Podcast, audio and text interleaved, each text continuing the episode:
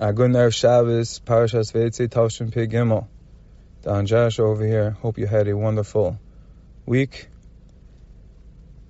Just to recap what we wrote in Lech Dechachar this week, the title was The Reality of My 9 to 5 Job. And we discussed the inyan of Bitachon, the inyan of Ishtadlis. There seems to be a conflict because on the one hand, when you have too much Ishtadlis, when one does too much Ishtadlis, then that's a lack in Bitachon Yet on the other hand, we know that Adam La'amal Yulad, we know that a person was made to work, we're supposed to do Ishtadla seemingly. So if so, then where's the Bitachon? So obviously the answer is, as we discussed, that there's no perfect one size fits all. There's no general answer. And that's because every individual is different. Every individual's situation is always fluctuating, is always changing.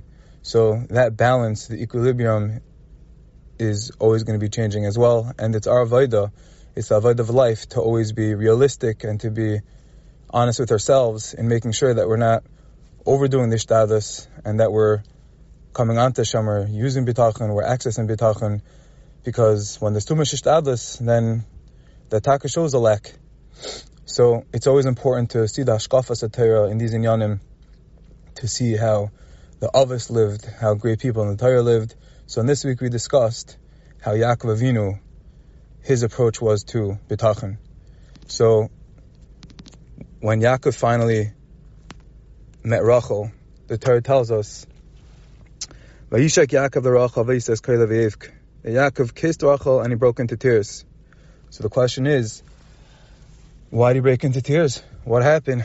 So Rashi in his second explanation explains as follows that when he came to Rachel, he was stricken with thoughts of despair, thoughts of yish, thoughts of sadness.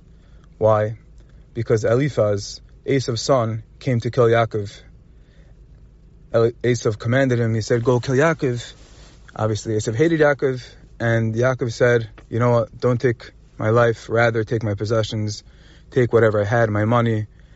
And the Gemara says in the Dharm that ani is chashav kemes, that an ani is tantamount to a dead person, and by this you'll fulfill your father's obligation of killing me, and I'll have nothing. But it's better me. It would be better for me to be alive with nothing than to be dead. So Yaakov Taka gave everything to Eliphaz, and now he was left with nothing.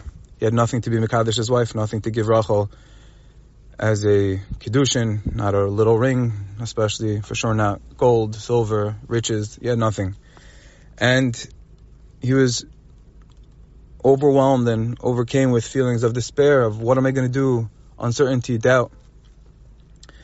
And during this time, the Medrash tells us fascinating that Yaakov cried out, "Esa inai elaharim me'ayin yava Ezri." Yaakov cried out, "Where is my Savior, where is my Ezri, where is my help going to come from in this situation? He didn't have anything. He was worried what's going to be. And then Yaakov said, Chazar ve'omar, he retracted after a couple moments passed. And he said, Ma'ana muvad savrai min bari. Who am I? What am I that I'm losing hope? I'm losing faith in my creator. Chas v'shalom, said Yaakov Avinu. God forbid Leis ana muvid savra min barye ella ezim yem Hashem. Chas that I shall lose amun in Hashem. Ella ezim yem Hashem. My Savior, my help, the Siyata Dishmai is going to come from the Rabbanu Shalom. So the Mefarshim ask, how could it be that there was even a Havamuna, that there was a second that Yaakov let up, that he lost his bitachon? It seems like from the Medrash, that he was chazar, chazar, that he had to go back and retract, he had to go back and tap into Amun B'tachon. But how could it even be for a second that Yaakov Avinu lost his B'tachon? So the Shem Shmuel answers beautifully. He says as follows. He says there's two people, there's two types of people, there's two mahalchim in all situations of life. The first is the person who starts, he makes aschala, he does his minimal shtadlis. And then after that he says, look Hashem, I started, I did, I did my part. Help me out. Help me continue. Help me have siyata dishmaya that the end should be successful. But then there's a different type of person. There's the next level, an even stronger, higher level of. And that is a person that does no ishtadis at all. The person that leaves everything up to the Bani Shalom. He doesn't even make a haschala. He He doesn't leave home base. He doesn't start at first base and then say, Oh, Hashem, I need your help. He's still at home base. He never took off. And he tells Rabbani Shalom, Rabbani Shalom, I realize that everything that you do for me is Lamalim and Ateva. There's nothing that I can do. My work, my maisim, my avoida, it's futile. It's nothing. Nothing can happen. Nothing can come about from it that will be good because it is only you that is going to take care of me.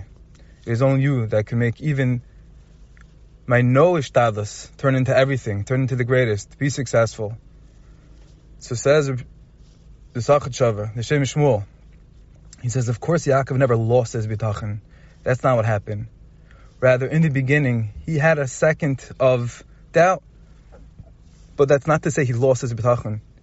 Yaakov Avinu reverted. He thought for a second that maybe he should do minimal hishtadlus. Maybe he should go out. Ezri me'im Hashem. He said, maybe, he said, he said in the beginning, Ezri. Where's my help going to come from? And he thought, maybe for a second I should go and do something minimal hishtadlus, which is still in the realm, which is still in the sugya of bitachon. But then Chazav Amr, he said, no, no, no, no. How can I slip? How can I slip? My help is only going to come, my refuge is only going to come from Hashem. So says Hashem Shmuel, Vada Yaakov Avinu never lost his bitachon. He never had to come back. He never lost it completely. He had to come back on his bitachon. Rather, there was a second where he had a habamino that he should do a little ishtadlis. But even that was with bitachon, of course. And then Yaakov Avinu said, no, no, no, no. Even that I'm not going to do. Because it's Ezim Yem Hashem. It's only Hashem. Everything that I do have, everything that I do think I could take for granted, that's even the malam teva. There's nothing that belongs to me. Nothing's magiali. It's all from the rachamim of the Yad Hashem. And therefore, Yaakov, know, of course, never lost his bitachon. He never was chazar. He never had to come back onto bitachon. He never had to regain it. No, no, no. For a second, he thought to do a minimal ishtalas, and then he said, no, no. Hashem will take care of everything, even in this situation. And of course, the lesson is that there's so many times where we have doubt, uncertainty, we feel lost, we feel like we're in the dark. And we have to remember that there's a Rabban Shalom, there's an Abishter, and no matter what we do, Hashem could turn any situation into the greatest. And on the other side, on the flip side, even when we do the most, we're putting in more. As the title of the article, as the title of the publication was, is my the reality of my nine to five job. Not necessarily is it the more hours. Sometimes it's more stadless. Sometimes it's more bitachon.